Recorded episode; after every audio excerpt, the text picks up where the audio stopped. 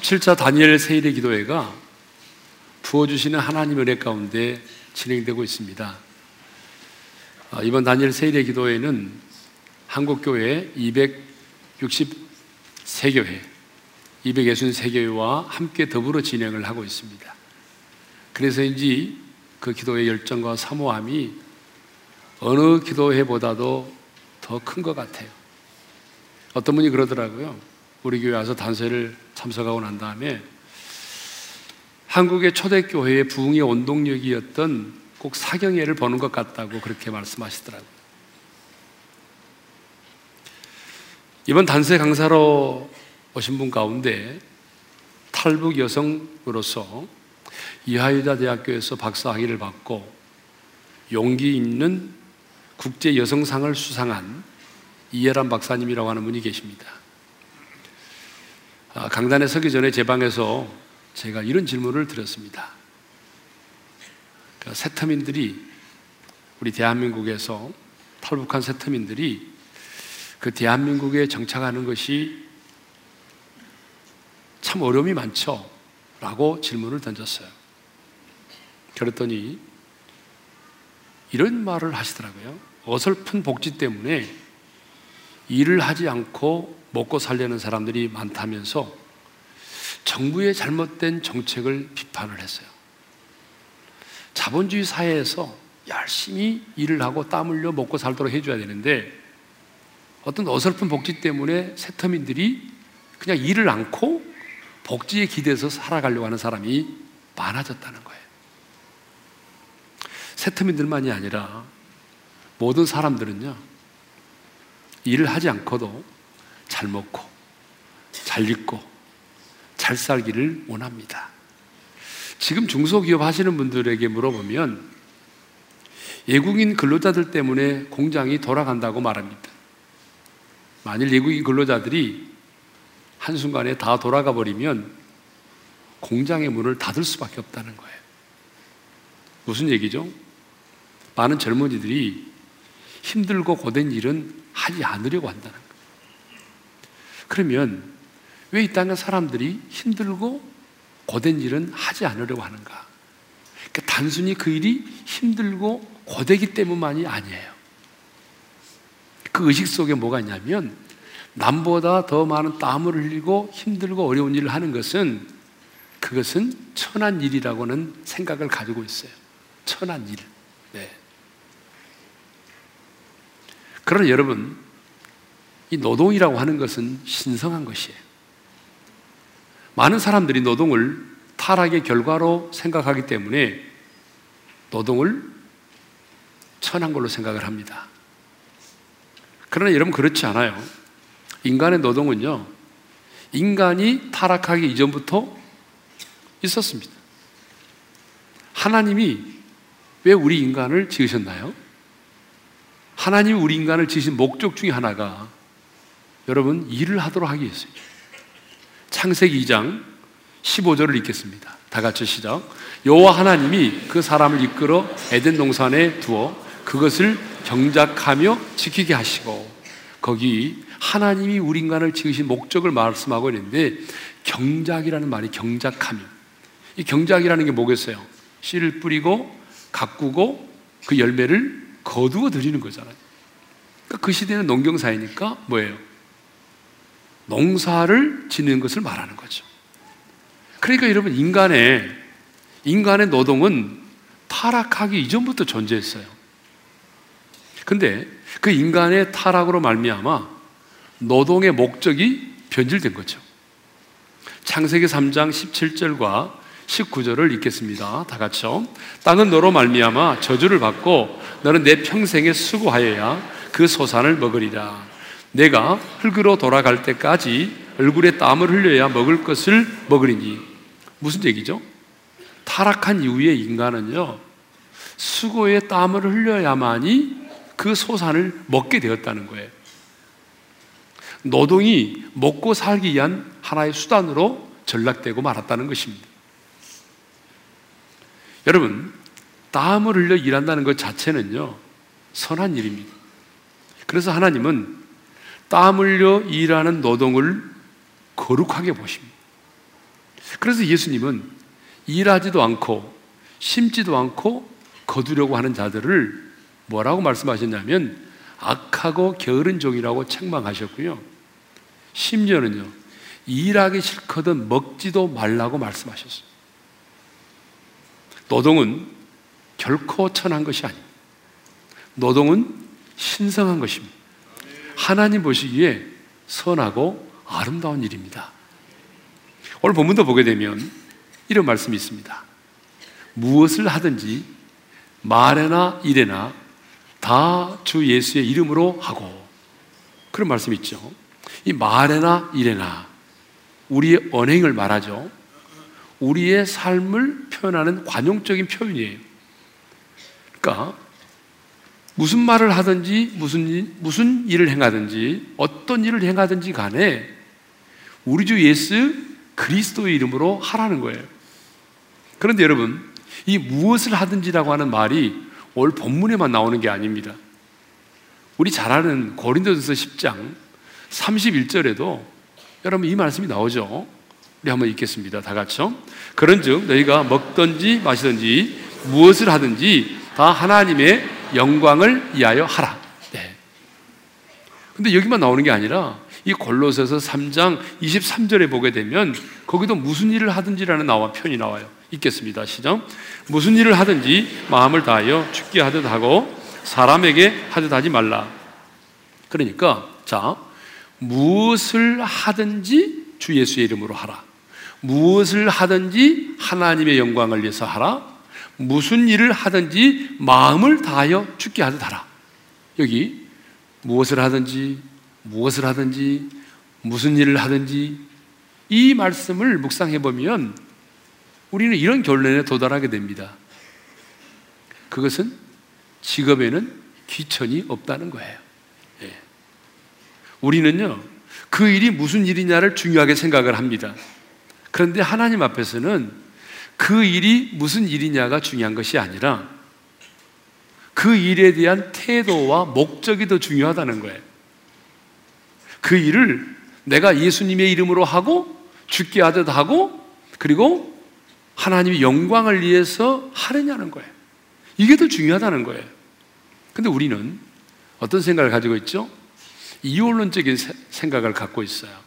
그래서 우리는 늘, 자, 영은 선하고, 육은, 육은 더럽고, 교회는 선하고, 세상은 악하고, 늘 이런 생각을 가지고 있어요. 자, 그래서 우리는 교회 안에서 이루어진 일들, 예를 들면, 하나님을 찬양하고, 기도하고, 예배를 드리고, 성도와 교제를 나누는 일은 선하고, 아름답고, 하나님께 영광을 돌리는 일이라고 생각을 합니다. 그러나 세상에 나가서 하는 일들, 이런 일들은 더럽고 악한 것이라는 그런 생각을 가지고 있어요. 그래서 교회 안에서 이루어지는 일들은 예수님의 이름으로 행하고 죽게 하듯 하지만 사소한 일들, 이 사소한 일들이나 일상적인 일들은요, 그냥 내가 원하는 대로 내 기분 내키는 대로, 내 감정대로 하는 거예요. 자, 우리가 예를 들면 찬송을 드리고 기도할 때는 예수님의 이름으로 하죠. 마음을 다하여 죽게 하듯 합니다. 그러나 내가 의사로서 환자를 돌보는 일을 할 때, 예? 아니면 내가 교사로서 학생을 가르치는 일을 할 때, 공장에서 물건을 만들어내는 일을 할 때, 노동판에서 어려운 일을 할 때, 그럴 때는 예수님의 이름으로 행하지 않아요. 죽게 하듯 하지 않아요. 그냥 하나님의 영광과는 상관없이 그 일을 하는 거예요. 그런데 하나님은 오늘 사도 바울을 통해서 저와 여러분에게 말씀하십니다. 자, 내가 무슨 일을 하든지 그 일이 초라하고 남이 알아주지 않는 일이라고 할지라도 아니, 수고한 만큼의 그런 정당한 대가를 다 받지 못할지라도 그 모든 일을 우리 주 예수 그리스도의 이름으로 하라는 것입니다. 그 일 자체가 죄를 조장하고 그 일 자체가 하나님의 영광을 가리우는 일이 아니라면 무슨 일을 하든지 무슨 말을 하든지 우리 주 예수 그리스도의 이름으로 행하라는 것입니다. 그 모든 일을 그냥 죽게 하듯 하라는 거죠. 테레사 수녀는 이런 말을 했습니다. 하나님 앞에서는 사소한 것이란 아무것도 없다. 무슨 말이죠? 사람의 눈에는 크게 보이는 것이 있고 여러분 작게 보이는 것이 있습니다. 그런데 하나님의 눈에는 여러분 별로 차이가 없다는 거예요. 그래서 예수님은 지극히 작은 자 하나에게 한 것이 내게 한 것이라고 말씀하셨어요. 어린아이에게 냉수 한 그릇 대접하는 것 결코 잊지 않겠다고 말씀하셨어요. 왜요? 우리는, 우리는 어떤 일은 크다라고 말하고 사소한 일은 적다라고 생각을 해요. 그런데 그렇지가 않다는 거죠. 우리 젊은이들이 저를 만나면 많이 하는 말 중에 하나가 있어요. 예? 제 비전이 뭡니까? 아무리 기도해도 내가 뭘 해야 될지 모르겠대요. 이런 답답한 친구들을 만나면 제가 늘 하는 얘기가 있습니다.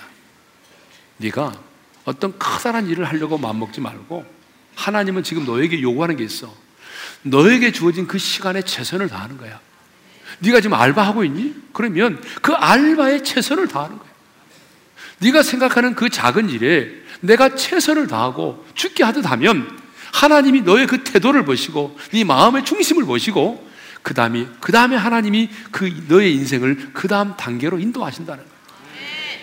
근데 우리 젊은이들은 그런 게 없어요. 예? 남이 보는 뭐 사람들 앞에서 뭐 대단한 그런 일들만을 생각해요. 또 그런 일들만을 행해야 하나님이 영광을 받으신다고 생각을 하는 거예요. 지금 주어진 그 시간과 그 일에 최선을 다하지 않아요. 세상에는 약 4만여 개에 달하는 직업이 있다고 그래요. 직업이 갈수록 늘어나는 것 같습니다. 여러분, 저 접시가 하나 있는데 이 접시만을 가지고도 직업이 다양해질 수 있어요. 그러죠? 이 접시를 디자인하는 사람이 있는가 하면은 이 접시의 이 품질을 예? 시험하기 위해서 강도를 시험하기 위해서 끊임없이 접시를 깨뜨리는 직업이 있어요. 그 사람은 접시를 깨는 게 일이에요. 어떤 사람은 접시를 공장에서 만들어내는 일을 하는 거예요. 그렇죠? 또 어떤 사람은 접시를 하루 종일 접시 닦는 일을 하는 거예요. 여러분 접시 하나만 가지고도 이렇게 직업이 다양할 수 있어요. 그렇죠? 디자인하는 사람, 깨는 사람, 닦는 사람, 만들어내는 사람, 그렇죠? 예. 얼마나 우리 주변에 직업이 많습니까? 공원에 가서 청소를 하는 사람도 있고 요즘 같이 택배를 하는 분도 계세요. 우리 교회도 택배하는 분 많이 계신 것 같더라고요. 네. 또 얼마 전 인터넷 보니까 이런 게 있더라고요. 디지털 장의사라고 들어보셨어요?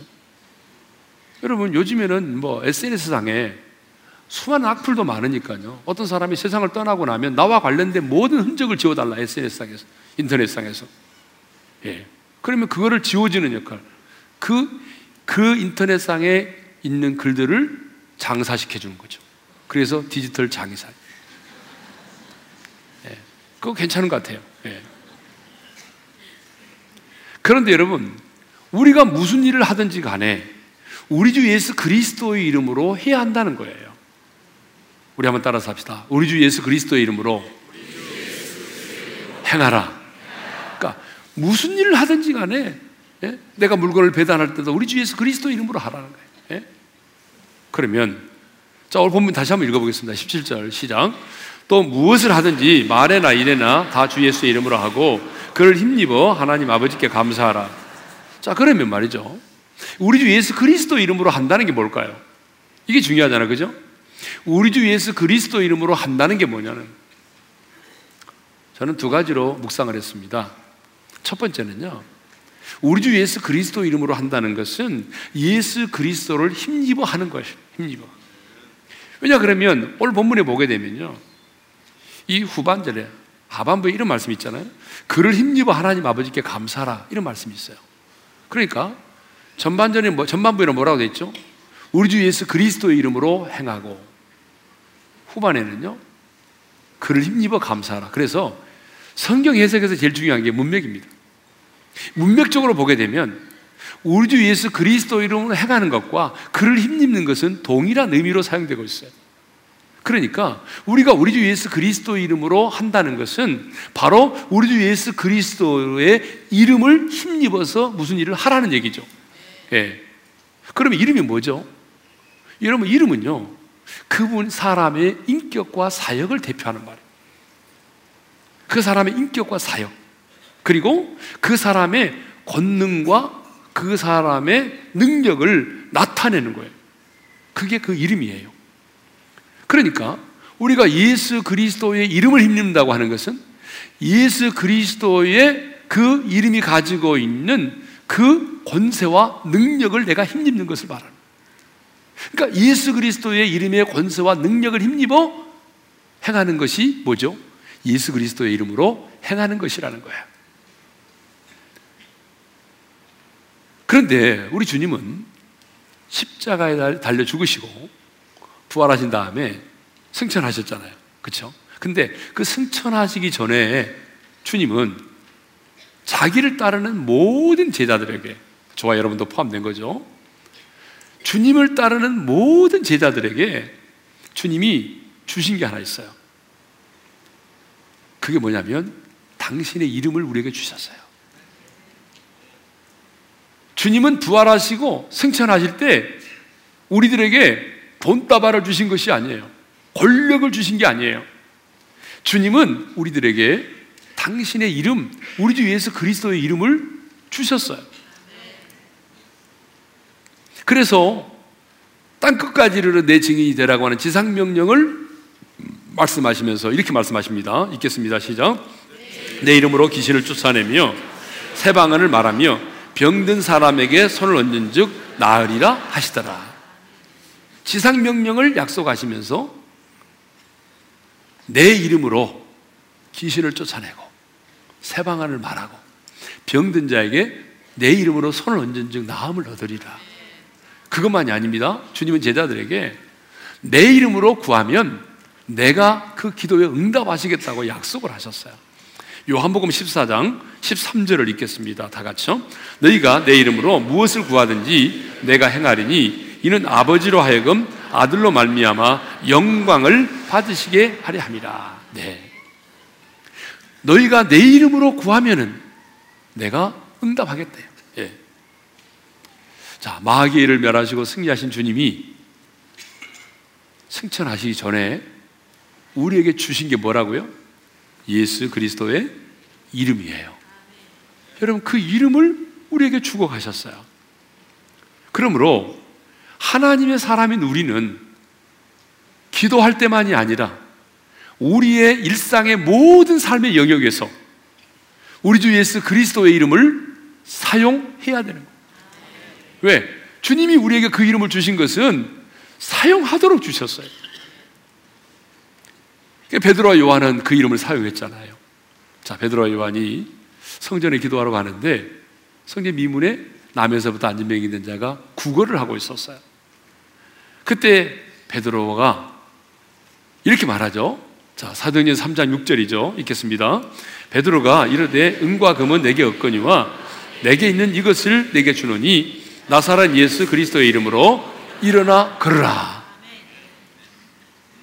나사렛 예수 그리스도의 이름으로 일어나 걸으라고 그랬어요.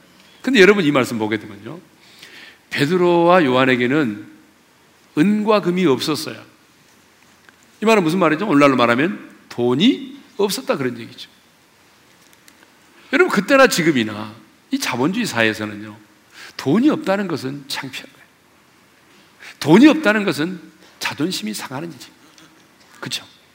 그런데 베드로는 자기에게 근과 은이 없다는 것, 돈이 없다는 것, 그 자체를 창피하게 생각하지 않았어요. 부끄럽게 생각하지 않았어요. 왜요? 내게는 그 돈보다, 금과 은보다 더 귀한 것이 있다는 걸 알았어요. 그게 뭐죠? 바로 예수 그리스도의 이름. 근데 베드로는 주님이 자기에게 주신 그 예수 그리스도의 이름을 간직한 것으로 만족하지 않았어요. 그것을 그 안진뱅이에게 주었어요. 금과 은은 내게 얻거니와 내게 있는 것을 내게 주노니. 그렇죠? 자, 그 내게 있는 것이 뭐예요? 예수 그리스도. 그래서 그 예수 그리스도의 이름으로 일어나 걸으라고 명령했잖아요. 그럴 때 그가 일어나 걷게 됐어요. 그러니까 중요한 것은 베드로는 주님이 내게 주신 그 예수 그리스도의 이름을 간직하고만 있지 않고 주었다는 거예요. 사용했다는 거예요. 왜요? 예수 그리스도의 이름은 여러분 하나님이 우리에게 주신 최고의 능력이요, 최고의 재산이요, 최고의 힘이기 때문에 그렇습니다. 그러니까 하나님의 사람에게 재산 목록 1호가 뭐예요? 예수의 이름이에요. 하나님의 사람에게 목록 1호가 뭐라고요? 예수 그리스도의 이름이에요. 그러므로 여러분, 내가 부도가 나고 사업이 어려워서 가진 것 없어도 예수 그리스도의 이름이 내 안에 있다면 주님이 내게 주신 그 예수 그리스도의 이름을 내가 갖고 있다면 여러분 돈이 없다고 그래서 너무 부끄럽게 생각하지 마세요. 돈이 없어서 못한다고도 말하지 마세요. 오늘 여러분 안에 주님이 주신 것을 볼 수 있어야 됩니다. 여러분 한번 생각해 보자고요. 만일요, 이 베드로와 요한에게 호주머니에 돈이 있었다고 한다면 그날 어떤 일이 일어났겠어요? 그냥 지금 이 안진명이가 요구하는 건 뭐예요? 일어나 걷게 해달라고 하는 게 아니잖아요. 한 푼 주십시오 그거 아니에요. 구걸하고 있잖아요. 그러면 그냥 돈 한 번 주고 들어가면 되는 거예요. 그러면 이 안진뱅이는 어때요? 일어날 수 없어요. 하나님의 능력은 나타나지 않아요. 근데 페드로와 요한에게 돈이 없었어요. 그들에게 줄 수 있는 돈이 없었어요. 여러분, 돈이 없었기 때문에 하나님의 능력이 나타난 겁니다. 돈이 없었기 때문에 예수의 이름의 권세를 사용한 거예요. 어떤 목사님 이렇게 말하는 걸 들었어요. 왜 우리 한국 교회는 초대교회와 같은 안진병이 일어나는 역사가 일어나지 않는가? 그 이유는 너무 교회 안에 금과 은이 많기 때문입니다. 돈이 많기 때문이라는 거 돈이 많기 때문에. 그러니까 돈 많은 교회들 난리잖아요, 지금. 그렇죠? 우리 교회는 돈이 없으니까 그런 일이 일어날 리가 없어요. 예, 돈이 있어야 무슨 일이 생기죠. 예, 우리는 막 쓰기에 바빠가지고. 예? 여러분, 돈이 있으면요, 여러분, 하나님의 능력이 나타나지 않아요. 예? 초대교회 성도들은 예수 그리스도의 이름의 권세와 능력을 알았고 그것을 사용했어요. 그래서 초대교회 성도들은요, 예수님의 이름으로 표적과 기사가 일어나기를 기도했습니다. 사도행전 4장 30절을 읽겠습니다. 시작. 손을 내밀어 병을 낫게 하시었고 표적과 기사가 거룩한 종 예수의 이름으로 이루어지게 하옵소서. 예. 그러니까 예수 그리스도의 이름은 하나님이 우리에게 주신 영적 전쟁의 최고의 무기고 최고의 능력이고 최고의 힘이고 예? 그래서 재산 목록 1호라니까요. 여러분의 재산 목록 1호가 뭡니까? BMW입니까? 벤츠예요? 제가 다시 한번 묻겠습니다. 여러분의 재산 목록 1호가 뭐예요? 예. 왜 버벅거리십니까? 예수 그리스도 이름이에요. 여러분, 예수 그리스도 이름만 있는 사람은요, 절대로 망하지 않습니다. 예. 그런데 안타깝게도 오늘 너무나 많은 하나님의 사람들이 주님께서 우리에게 그 예수 그리스도의 이름의 권세를 주고 떠나셨지만 여러분 내 안에 예수 그리스도의 이름의 권세가 있다는 걸 또 모르고 또 간직하고 있지만 그걸 사용하지 않아요. 예수 그리스도의 그 이름 속에 숨겨진 비밀을 몰라요. 그 예수 그리스도의 이름 속에 숨겨진 엄청난 비밀이 있는데 몰라요. 근데 그걸 알았던 사람이 있어요. 누구죠? 내성마비 장애우 시인, 송명희 시인은 예수 그리스도의 이름의 비밀을 알았어요. 그래서 그는 이렇게 노래하잖아요. 예수 그 이름. 예수 그 이름. 나는 말할 수 없네. 그 이름 속에 있는 비밀을.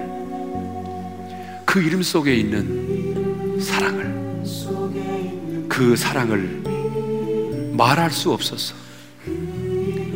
그 풍부함 다 표현 못했어. 비밀이 되었네. 여러분 예수 그리스도 이름이 얼마나 풍부하든지 다 표현할 수 없기 때문에 비밀이 되었다. 그 이름 비밀이 되었네.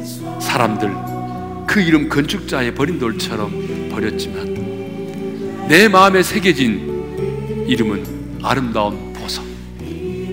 내게 있는 귀한 비밀이라. 내 마음에 숨겨진 기쁨. 예수. 어, 그 이름. 나는 말할 수 없네. 말할 수 없다는 게 무슨 말이냐면 너무 어마어마한 하나님의 지혜와 하나님의 능력이 이 비밀 속에 숨겨져 있기 때문에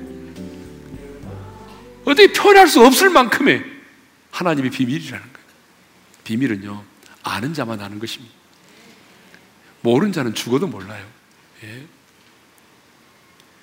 자, 그래서 모든 일을, 무슨 일을 하든지 주 예수 그리스도 이름으로 하라 이 말은 모든 일을 우리 주 예수 그리스도의 이름의 권세와 능력을 힘입어 하라 그 말입니다. 근데 우리는 기도할 때, 그것도 마지막에 끝날 때, 그때만 예수의 이름을 쓴단 말이에요.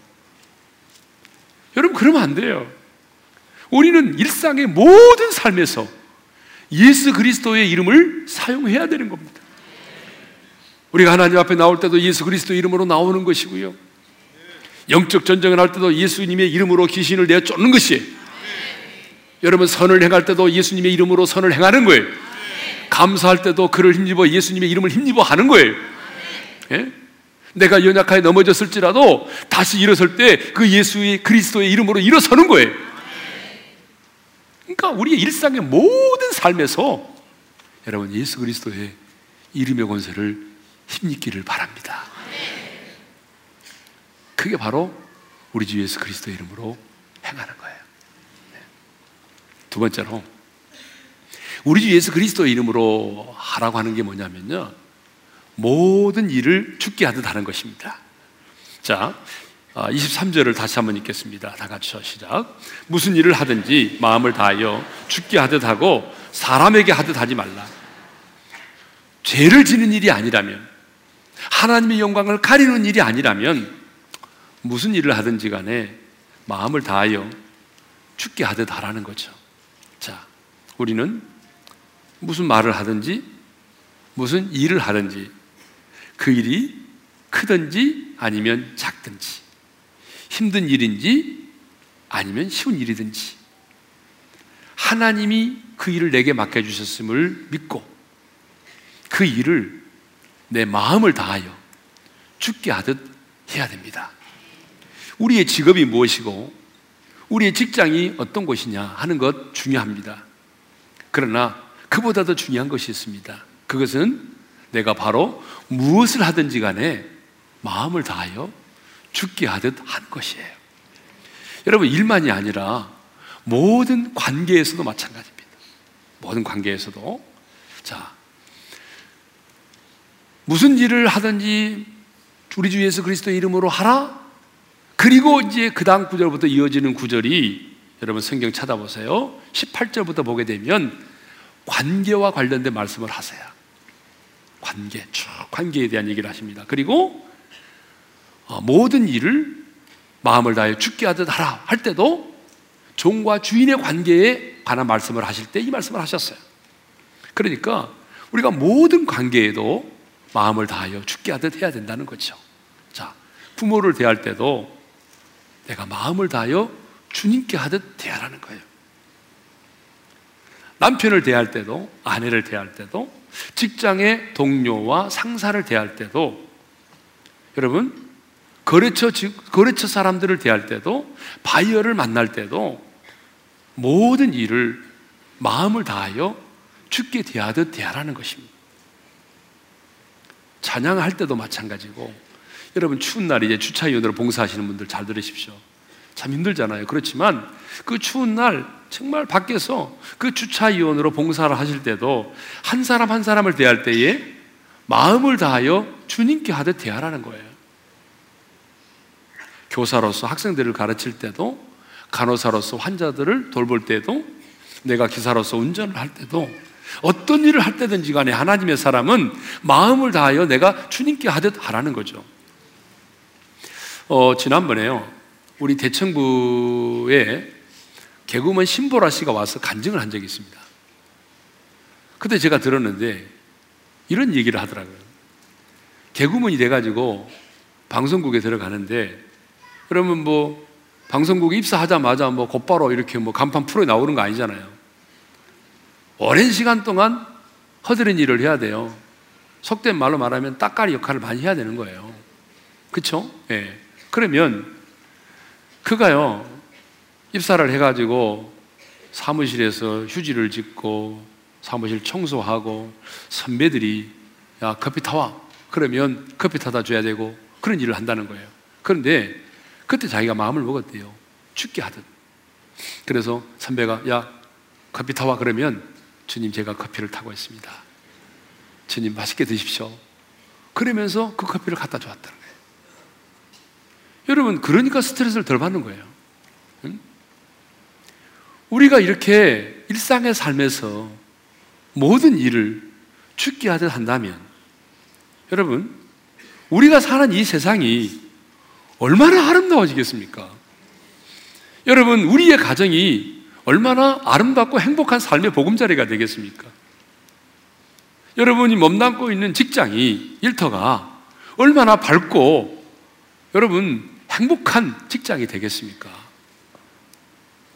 근데 많은 사람들이 직장을 생계의 수단으로만 생각합니다. 그러나 우리는 직장을 생계의 수단으로만 생각해서는 안 된다는 거죠. 주님을 섬기는 거룩한 일로 생각을 해야 된다는 거죠. 그래서 억울한 일을 당해도 까다로운 상관을 만났을지라도 아, 주님을 섬기는 것처럼 생각하고 죽게 대하듯 한다면 여러분 부당한 대우를 받을 때에 내가 억울해하지 않습니다. 견딜 수 있어요. 근데 그렇지 못하면 너무 힘들고 어려운 거예요. 막 자존심 상하고 스트레스 받고 힘든 거예요.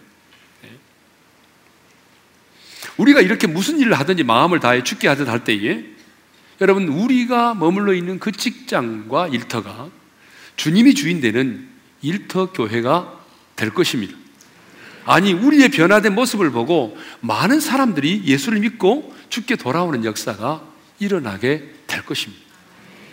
역사를 보면 죽게 하듯 행하는 노예들의 모습을 보고 감동을 받아서 예수를 믿게 된 주인들이 참으로 많이 있었습니다. 헬마스라고 하는 사람은요, 모든 것을 마음을 다하여 죽게 하듯 하는 종의 모습을 보고 감동을 받아서 자기 자신이 예수를 믿게 됐습니다. 그런 자기 집에서 일하고 있었던 250명의 노예들과 함께 세례를 받았습니다. 그리고 자기의 전 재산을 노예들에게 골고루 나눠주고 자유인의 몸으로 살게 했습니다. 왜요? 여러분, 자기 노예들 가운데 마음을 다해 죽게 하던 그 모습을 보고 주인이 감동을 받아서 250명의 노예들과 함께 세례를 받고 자기의 재산을 다 노예들에게 나눠주고 그들에게 자유를 선언했던 것입니다. 지금 세상의 사람들은 우리가 어떻게 믿느냐의 모습을 보기보다는요, 어떻게 사느냐의 모습을 보고 싶어 하는 것입니다. 맞죠? 세상 사람들은요, 우리가 막 손을 들고 손뼉을 치고 소리를 내어 막 부르짖는 이 모습보다도, 물론 교회에서는 그렇게 해야 되겠지만, 세상 사람들은 이런 모습보다도 삶의 현장에서 마음을 다하여 죽게 하듯 하는 그 삶을 보고 싶어 하는 겁니다. 자, 그러면 마지막으로 왜 우리는 무엇을 하든지 모든 일을 예수 그리스도의 이름으로 해야 할까요? 그것은요, 저와 여러분이 그리스도의 대사이기 때문입니다. 고린도후서 5장 20절을 읽겠습니다. 다 같이요. 그러므로 우리가 그리스도를 대신하여 사신이 되어 하나님이 우리를 통하여 너희를 권면하시는 것 같이 그리스도를 대신하여 간청하노니 너희는 하나님과 화목하라. 거기 보게 되면 어떤 말이 두 번 나오냐면 그리스도를 대신하여 사신이 되어 그리스도를 대신하여라는 말이 두 번 나옵니다. 여러분 그리스도를 대신하여 보냄을 받은 자가 누구죠? 그 사람이 그리스도의 대사예요. 그러니까 하나님은 저와 여러분을요, 당신을 대신하여 이 세상에 파송한 우리를 대사라고 부르셔요. 주님이 저와 여러분을 이 세상에 주님을 대신하여 보냈다는 거예요. 그러니까 저와 여러분은 이 세상 속에 보냄을 받은 그리스도의 대사입니다. 영사도 아니에요. 대사예요. 대사. 예? 이 사실을 잊어버리면 안 돼요. 여러분 누가 보면 10장을 보게 되면요. 우리 주님께서 그 70명의 전도단을 두 사람씩 짝을 지어서 이렇게 보내시는 장면이 나오는데요. 그 10장 1절에 이런 말씀이 있어요. 읽겠습니다. 시작. 주께서 따로 70인을 세우사 친히 가시려는 각 동네와 각 지역으로 둘씩 앞서 보내시며 거기서 아주 중요한 말이 나오죠. 주님이 친히 가시려는 각 동네와 각 지역으로 앞서 보냈다. 여러분 그렇습니다. 오늘날도 마찬가지입니다. 주님이 친히 가셔서 일하기를 원하시는 곳들이 있습니다. 주님은 여러분의 가정에 친히 가셔서 여러분의 가정 가운데 일하기를 원하십니다. 여러분의 직장과 여러분이 기도하고 있는 선교지에 가셔서 주님이 어떤 일들을 새롭게 하기를 원하십니다. 근데 주님이 친히 가시려고 하는 그곳에 주님은 자기 70인 제자들을 먼저 보내셨다는 거예요. 앞서 보내셨다는 거예요. 대사로. 그렇습니다. 여러분, 주님께서 여러분의 가정 가운데 어떤 일을 행하시고자 할 때에 저와 여러분을 먼저 그 가정에 그리스도의 대사로 먼저 보내셨다는 걸 아셔야 돼요. 주님이 여러분의 그 기도 제목 가운데, 일터 가운데, 직장 가운데, 비전 가운데 주님께서 뭔가를 행하시고자 할 때 그리스도의 대사인 우리를 먼저 앞서 보내셨다는 사실을 알아야 됩니다.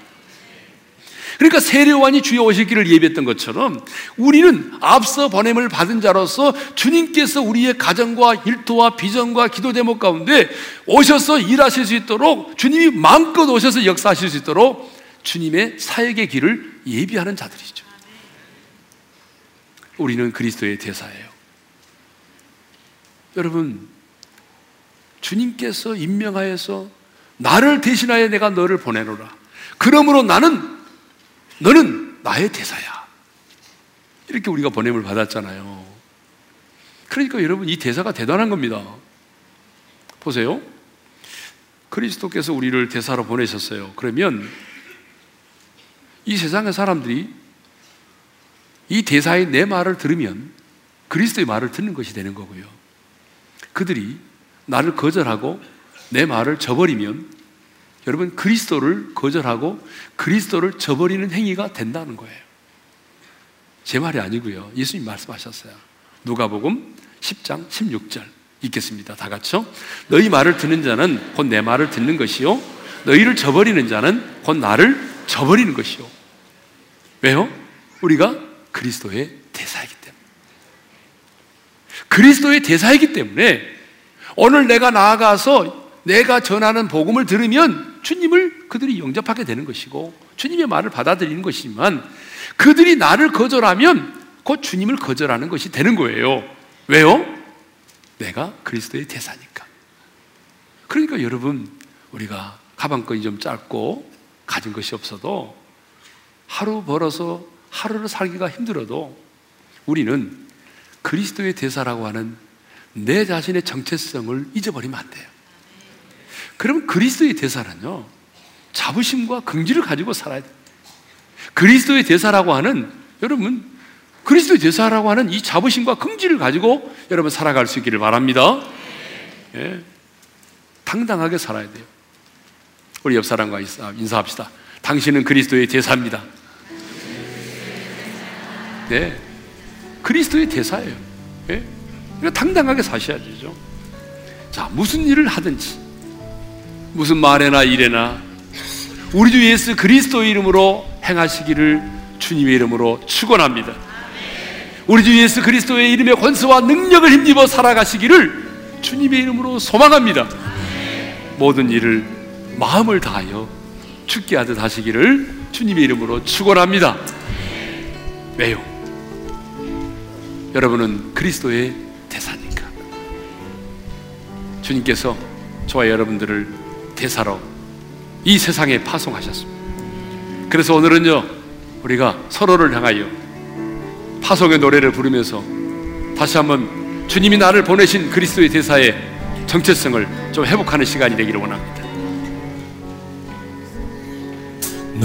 가는 길에 주의 평강 있으리 평강에와 함께 하시니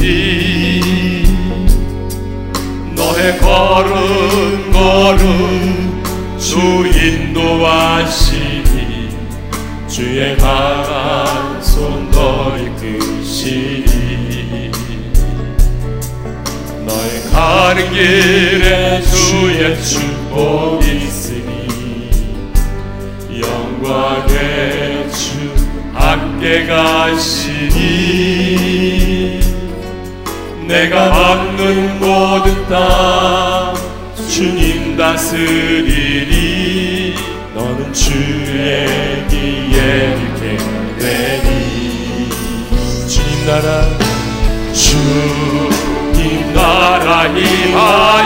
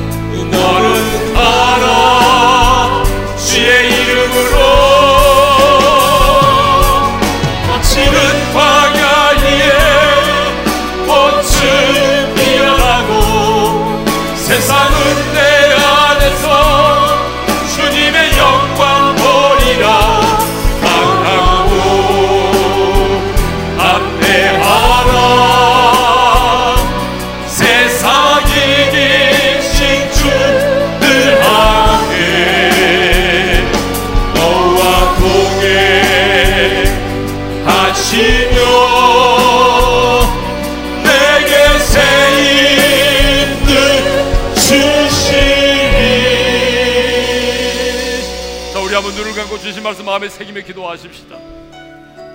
여러분, 여러분 그리스도의 대사입니다. 하나님의 대사입니다. 하나님이 친히 가시려고 하는 그곳에 주님께서 당신을 대신하여 우리를 보내셨습니다. 우리의 말을 듣는 자는 주님의 말씀을 듣는 자가 될 것이고, 우리를 거절하는 자는 주님을 거절하는 자가 될 것입니다. 근데 그리스도의 대사인 우리들에게 주님 말씀하십니다. 무슨 일을 하든지 말에나 일에나 주 예수 이름으로 하라. 우리 주 예수 그리스도의 이름의 권세와 능력을 힘입어 하라는 거예요. 기도할 때만 예수 이름을 사용하지 말고 예배 드릴 때만 사용하지 말고 영적 전쟁할 때도 선을 행할 때도 내가 연약하게 넘어져서 다시 일어서는 순간에 그 예수의 이름을 힘입으라는 거예요.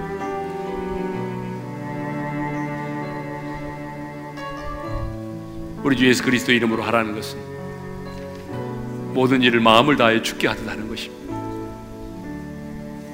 힘든 일이어도 부당한 대우를 받아도 마음을 다하여 죽게 하듯 하십시다.